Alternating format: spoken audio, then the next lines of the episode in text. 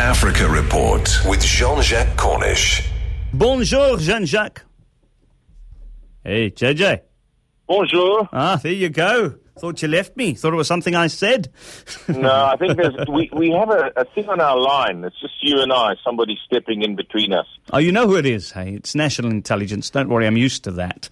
But I see the UN makes a $2 billion appeal for food for the insecure Sahel.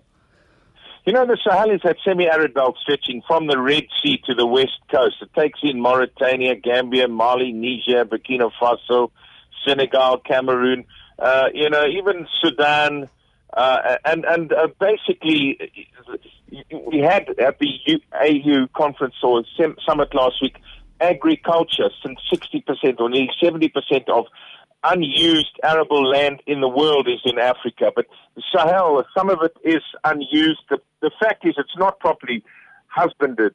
And last year they appealed for $1.7 billion because there's 20 million people face starvation there. It's really very, very serious. But they've now gone and called for $2 billion, last year $1.7 billion, but they got about 60% of that. So clearly they might even overpitch slightly, but they desperately need the money for this food program.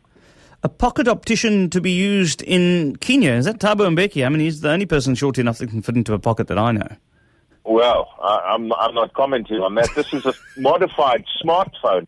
It was used on old people, and it really does work. You know that the World Health Organization says 285 million people in the world are blind, but 4 of 5 cases can be cured.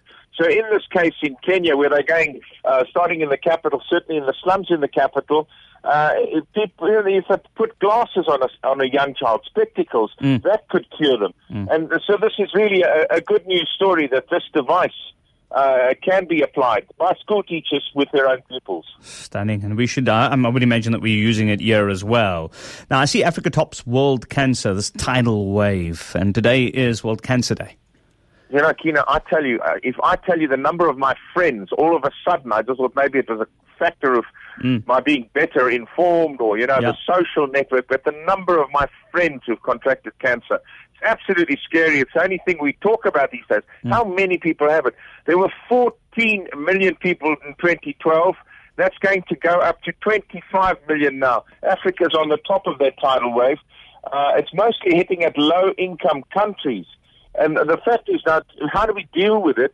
You know, treating it is one thing, but we really have to work at lifestyle changes, things like smoking, things like obesity, change exercise. The way we live, maybe that could stop it. But this rise of 70% in the incidence of cancer is extremely frightening. Yeah, we spoke to the African Cancer Institute at Stellenbosch University today, and that's exactly what Professor Vikash Suram said to us. But JJ, always great chatting to you. JJ Cornish there with your Africa Report. Your time, 8 o'clock.